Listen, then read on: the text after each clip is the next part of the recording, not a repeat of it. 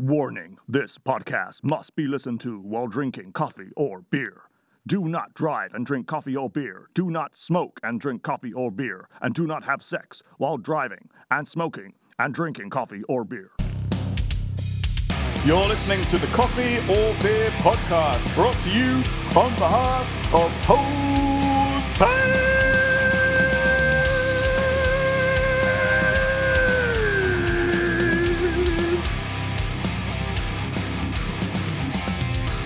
My guest today is Mr. Nathan Barley Phillips. Thanks for coming in today, buddy. Hey, no worries, all good. Thank you. Um, first important question What is your drink of choice, coffee or beer? I feel like I want to go for the beer, but I really need the coffee. So No, I'm, not gonna- another coffee drinker. I'm sorry, I'm going to take the coffee. There you go. So, This is right. yours, sir. Thanks very much. Luckily, you had these already made. I did, I did. All right, cheers. Barley is the UK manager for TuneCore. So let's start with TuneCore. What is TuneCore? Okay, cool. Uh, so TuneCore is a great digital uh, platform that you can use if you're an artist or a band uh, to upload to our system so that we can actually deliver your music out to places like Spotify, Apple, Deezer, Tidal. So if you're a new artist or a new band that's got some new tracks you want to get out to the world, you can use TuneCore to uh, to effectively upload that to the world. It's super easy. We deliver out uh, deliver music to 150 uh, plus stores across the uh, you know the, the globe. You know, in France, you know one of the biggest uh, players there is Deezer. Mhm. Um, you know who we who we have a great relationship with. I think the beauty really with with with TuneCore is is that there's no contracts. Um, you know, we don't take any commissions on on an artist's royalties at all. So an artist that um, will actually own 100% of their royalties. Right. So the way that our, our system works is basically just a subscription model. So if you want to release a new track, it's seven ninety nine for the year. But if you make hundred thousand dollars on that, that's all of yours. You know, we you, Okay. you, you complete. You know, you, you literally take home hundred percent of those royalties. And the, the subscription model makes so much sense because the amount of money that you get per stream as an artist is minimal. Mhm. So being able to keep all of that for yourself is very appealing. Yeah, I mean, it, it, it does. It, I- think you know the, the the thing to remember with it is is that yeah, sure, you know when you look at it on on paper, it, you know it does look minimal, but the, but the idea is is to is to especially you know we want to kind of encourage and foster um, you know artists that are going to be career artists. You know that's that's the key thing for us. You know my role is to kind of look at our you know really kind of help out our kind of VIP clients, which are you know they're, they're self-releasing artists, but they're also management companies. We also have uh, you know a ton of record labels that use the service as well. Really, my job is to kind of help them develop and sustain a career over time, which you absolutely can do. In you know, it, it's it's kind of it was really tricky. I think about ten years ago, you know, Yeah. when the, the the industry was really changing and nobody really knew what was what was going to happen. You know, physical sales just went off a cliff.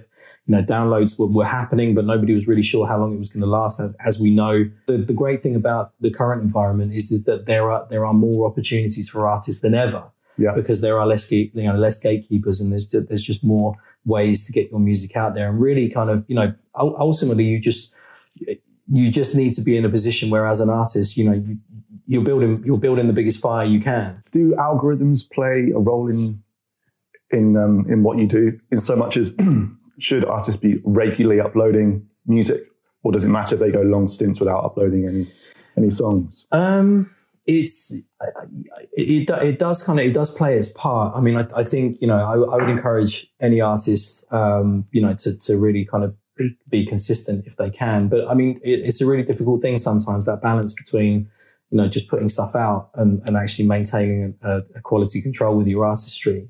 The the advice certainly that I give to to artists is just to you know it, really in terms of kind of developing and, and building your career is to just be consistent, you know, and, and, and just put yourself in a position where, you know, you're definitely writing consistently, you know, it, hopefully you're releasing consistently. The, you know, on the promo side, if you're a live artist, you're playing, you know, live shows consistently. Mhm. And it's just really about kind of looking at it, uh, the, the, the kind of the development over the long term. Like that's, that's the key thing for me. I think the, the, there's a real kind of pitfall and a danger, I think, with, with the current climate because of the, the immediacy of everything where people think, I just need that like that one track that's going to get added Blow to it. Added, yeah. Well, just added like added to a playlist or you know whatever you know play. uh, Being added to a playlist was you know was being you know having a radio play like ten years ago on on a, on a massive show. You know the cool thing is now both of those things exist and they're both equally as important in, in kind of different ways. But is I, I think that the the culture that, that we're in at the moment is just like oh that's the that's the magic bullet. I just need I just need to be on a playlist. I just need one track track on a playlist. And you know, you were talking about the the numbers per stream and everything else. Yeah, sure, that that helps, but it, but really, what you see is is that the, the the artists that have sustainable careers are the artists that have got you know lots of songs, lots of catalog that have really been kind of you know building things up. I got a lot of questions going through my head right now. I mean, it's, that's so much, Sorry, you know, valuable information to be honest. And you're the second guest we've had on the show who has said those exact same words that artists can make a living today um, because of all the opportunities that are out there and available to them. No one's going to be rolling around in Rolls Royces from uh, from any of this necessarily, but as a band of four people or a band of five people, it's possible to have some income. hmm That's what you're saying, isn't it? yeah, You can get to a point where you really can have an income. the stuff that, that I do or the stuff that you know the stuff that, that, that TuneCore does is is ultimately you know bringing bringing royalties you know based on your you know based on streaming um uh, but, but you know for as an artist that's only one you know revenue stream. Yeah. you know there's there's lots of other things to consider you know live shows. There's you know potential with with sync you know there's publishing.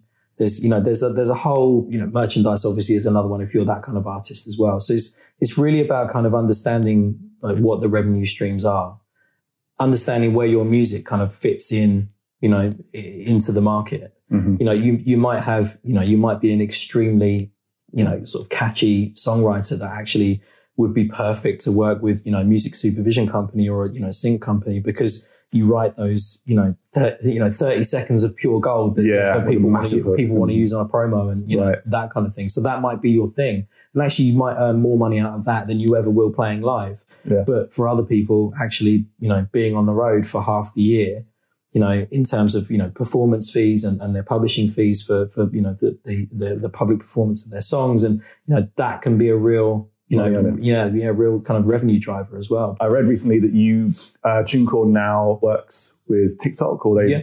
what does, so what, is, what, is, what does that mean exactly? I mean, I know what TikTok is, but uh, what, how do you earn money from TikTok? What happens is, is that we have an we have a deal with with TikTok whereby we uh, deliver all of our catalog and sound recordings for for artists. So every artist that uses our service, if they sign up and, and actually give us uh, express wishes to deliver their songs to to the TikTok platform, Mhm. then we will. And what that means is is that their music is then actually available on the platform when people are creating content. So they might be, you know, creating, you know, little video snippets and they have music in the background and they're actually, you know, they might be searching for something specific or they might just be browsing and using, you know, totally random things.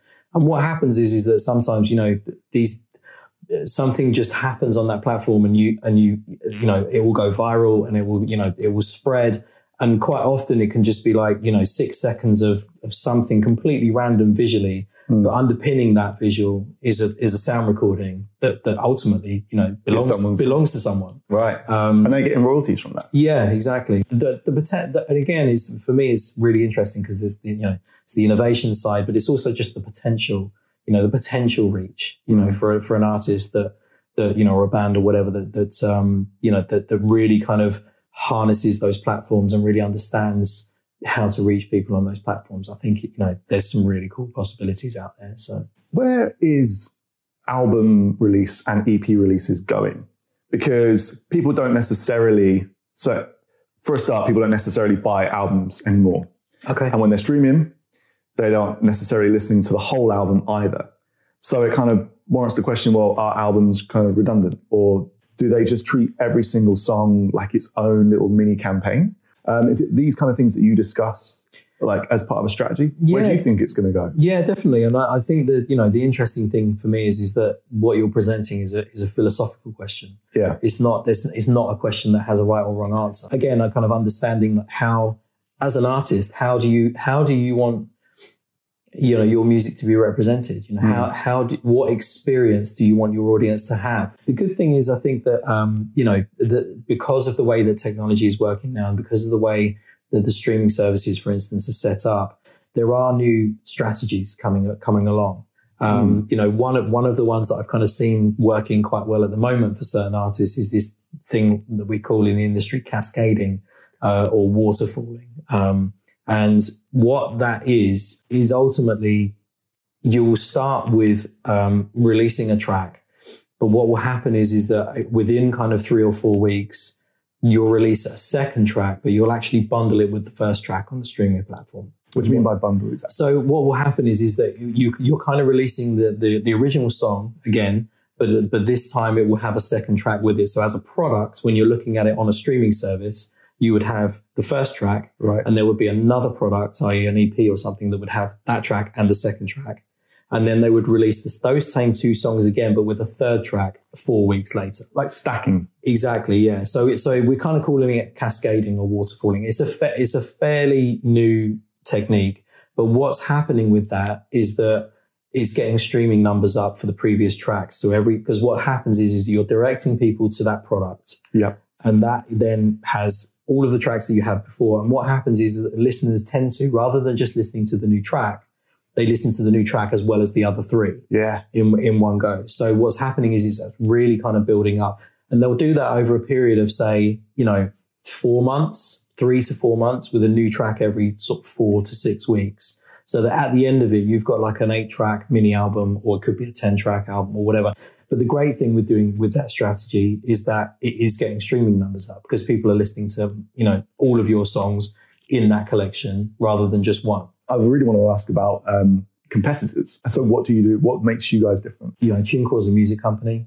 Um, you know, we have people, you know, w- within our company specifically, you know, definitely within my team on the, on our, on an international level, you know, that are, that are, you know, industry veterans that have, you know, that have worked in music directly with artists, you know, whether that be managing artists, whether that be running PR, whether that be running live events and promotions, you know, whether that be, you know, songwriters that in their own right, you know, that kind of thing. It really kind of helps us to understand who our audience or who our clients are and who our customers are, you know, which I think really does help us to kind of, you know, stand apart. And as I say, you know, not, not all of our competitors offer 100% royalties back to artists either. You know, some of them are taking small percentages, Right. you know, for their work and, you know, as well as a, you know, a fee and, and, and whatever. So, you know, any artists that are kind of looking out there, I would, I would just say, you know, definitely, you know, have a look and compare. Mhm. Um, but also, yeah, just keep in mind that, okay, what happens if, you know, you start to develop as an artist and things start to happen for you?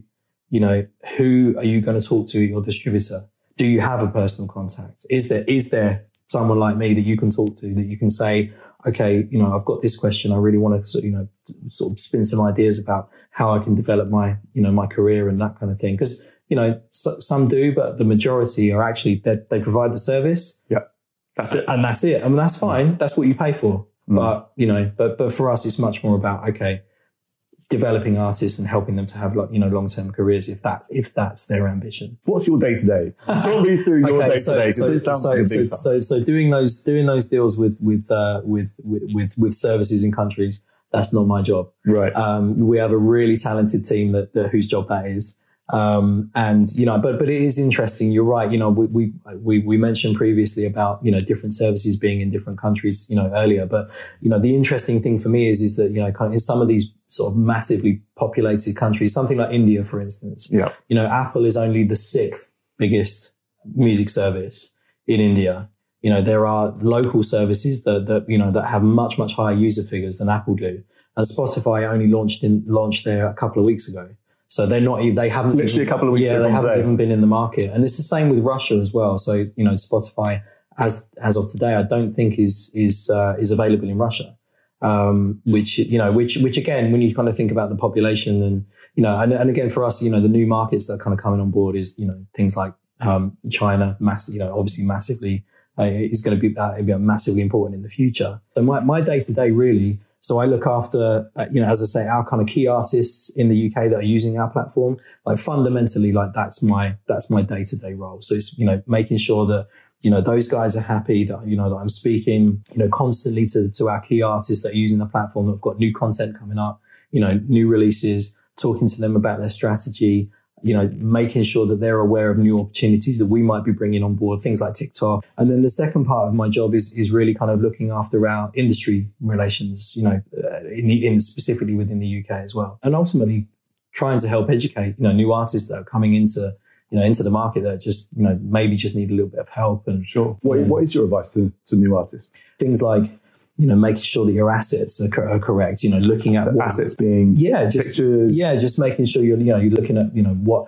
what state is your, your, your artwork in? Have you thought about artwork? You know, what, you know, and making sure that your, the audio files that you're working with, that they're in the correct format and they've been thought about, you know, release oh, track. Tiny things like that. Yeah, but the, but the thing is, is that you know, so, and again, because it's just an educational thing. But you know, I, I'll have new artists that will come up and they'll be like, yeah, I, you know, I tried to use the service, but I just I couldn't I couldn't work out what you know why I was getting rejected. And and as it turns out, they were trying to upload MP3s, which is probably perfectly acceptable in their mind. Hmm. But but from an industry perspective, you know, we, we can't use compressed files. We need to make sure we're using WAVs and you know and and you know things of that standard. So it's that it's it's just trying to kind of make sure that they understand you know what the industry expectation is. But then yeah, so you know a lot a lot of the stuff I do is kind of talking about release strategy and you know understanding that that things take time and that you should plan properly and um, you know sort of bear in mind any of the kind of marketing and the promo that might you know and and and all of that you know what that entails and Yeah. you know press lead times and radio lead times and you know all of that kind of stuff so you can kind of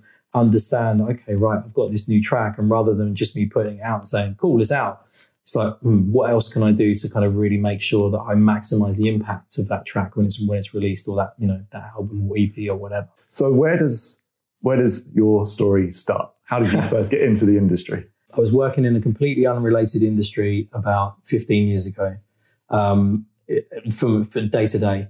Um, but I've always been, um, you know, involved in music in some way, whether that be kind of, you know, putting shows on in my teens or, you know, playing, playing in bands. And so, I mean, I, I started my own company. I, you know, I started my own record label, um, Basic Records, uh, in 2005. So yeah, so yeah, pretty much 15 years ago now. There were a couple of really interesting artists that were, uh, you know, kind of playing on our local scene at that time, which which I felt needed more recognition. That I felt that you know I could really sort of help out and you know bring to a wider audience, I guess. Um, so yeah, so I so I did that, and then um, just kind of slowly built things up there. I, was still in my day job at that time, um, you know, but but as as things you know sort of slowly started to build, I then transitioned and you know, handed my notice in at my day job. And, That must have and- felt great. yeah, very scary though. Yeah. yeah, very scary. Um, you know, the reality is is that you know I, I, I took out um, you know a pretty a pretty big loan um, you know from from a very understanding bank manager. Um, uh, you know, I, I again it was really tricky for me on on a, on a personal level. I you know I'm married, I've got children. Uh, responsibilities and um, telling them that I was quitting my day job to, to go and do this thing. And by the way, I've got this massive loan that's, you know, whatever. It's like, Oh, okay. So again, very understanding wife, very understanding family, but ultimately it was, you know, they were massively supportive, Yeah. um, and really wanted me to, to succeed in doing this thing. And I, and for me at that point, I, I had to do it. It was like a, it was like a fundamental need within my very being that I was like, if I don't do this, I'm, Regret it for I'm the rest of your going to life. regret it and I'll actually resent myself and I'll resent it. And, you know, I would much rather have done that for two years, you know, three years maybe at a push and it not worked, Yeah. you know, and, and, and just to, to accept that. Yeah. Um, and, and go back to doing whatever it was, you know, whatever. Yeah. From there, it's been, it's been kind of one thing after another. And, you know, obviously, you know, formed Hold Tight with James in, you know, 2010. I think that was, yeah, 10 years ago. Wow. Um, and then, yeah, sort of, you know, started to build that up, which was great. Um, and then a couple of years after that, I joined AIM, Association of Independent Music. Uh, I sat on the board of directors there for four years. Um, I left the board just over a year and a half ago, I think, something like that. You know, Basic Records was was uh, was a, was for me had, had grown into this company that that I had to not only me, I had to you know that I had to earn a living from it, but but you know also a lot of other people. Yeah. Um, it's kind of now in a position where um, you know as a result, I I'm making kind of choices about the stuff that we release on Basic Records based on you know do, do I want to do it because I love it. Sounds like your calendar's pretty going to pretty full. Yeah, yeah. You've got to be really good at time management to get through all of that. Yeah, well, again, that's something you kind of grow accustomed to as you as you move on. I, you know, I, I did a few years ago, kind of learned the hard way in terms of, um, taking too much on. Um, you know, I'm now much better equipped to to make sure that I'm, you know, that I, that I manage that well. You can't work at, in music at this level unless you absolutely love it. Sure. You know, otherwise you'll you'll, you'll be out very very quickly because it just you just can't sustain your your own interest, you know, in it if you don't absolutely love it. So, um, I mean, there've been some some really proud moments, you know, but there, there there's been a number, and there's not really one that I could kind of put, you know, above the other. But I, I mean, honestly, just just running a a, a successful business and and not having to have had go, to go back to my day job. Yeah. Like at that time, but honestly, like that's probably you know, I mean, we've we've put out some great releases. We've had some stuff that sold really, really well. We've what you know been nominated for tons of awards. Like that, that's all great. I mean, that's I'm really proud of all that stuff. Um, but you know, ultimately, just being able to to to to do what I love doing for a living, that's probably what I'm most proud of. I think the learning curve that I had was was understanding that as much as you me personally anyway, as much as you think you can do everything, you know, the, uh, nine times out of ten, they'll, they'll, can't. you can't. And, it, and it's, it's kind of, un, it's understanding that. And I, have learned now that that's not the case. So for me, what was really difficult for me with running my own business was, is that ultimately the stuff that I was good at, which was the, you know, the creative stuff, what I didn't realize was, is that I couldn't actually combine that with all of the stuff that it takes to actually run a business. Right. And they're, you know, they're kind of two very different you know, kind of trains of thought. Yeah. Really, you have to take the rough with the smooth, you know, with that, and ultimately pointing the finger inwards and say, you know, look, you, you tried to do all this stuff and, and you and you couldn't. So so yeah, so I, I learned that, and um, you know, it's it's definitely kind of put me in good stead for the future. I think it's really important also, you know, throughout that process is to is to actually look after yourself, and that can be that can also be really difficult. Mm. Um, you know, when there are You've got responsibilities. You're answerable to a whole, you know, to a number of different people, including the artists you're working with, including the staff that work for you. You know, you're, you're ultimately kind of at this, this, this sort of pivotal point between everybody. Um, and that's fine. It's, but it's quite a lot of responsibility, and and and, and that's that's all good. My my shoulders are quite broad in in that respect. However, you do need to be aware of the signs of like, okay, wow, like I'm, a, I'm feeling a bit of overwhelmed. Yeah, yeah. The pressure's some, a bit too much. Yeah, everyone's got their point. Everyone's, you know, everyone's got their kind of. Have you hit that point yeah, I did. Yeah, previously, absolutely. Um, and and it's kind of, and again, just kind of being real, like mm. being real with yourself about, okay, you need to take time out. You know, yeah. you need to you need to e- either delegate some of this, or you know, take away some of that, or you know, take some time out for yourself to you know to to do the things that you know that you need to do to to make you you know, to get yourself into, into a position where you're healthy in yourself and that you're on, you're ultimately in a position where you're, you can positively give to the people that, you know, that are expecting things from you. You know, if there's, you, you can't give anything from an empty cup. Like that's the, oh, yeah. that's the yeah. whole, you know, that's the whole thing. So make sure your, you know, your, your cup is full and uh, then all of a sudden you, you'll be able to kind of deal with these things a lot better. Brilliant. Thank you so much for coming in. No uh, worries. This all got a bit like deep after a while, didn't it? love it. Love, love a good deep interview. So yeah, yeah, thanks very much. You've been listening to Coffee or Beer on Hold Tight TV, brought to you on behalf of Hold Tight. If you are in a band or you know people in bands and they need PR, they need radio, they need digital marketing, then Hold Tight is your number one stop shop for that. So please subscribe to the channel, follow us on all the socials, and please get in touch if you need any of those services. And we'll catch you on the next episode. Thank you for listening to Coffee or Beer.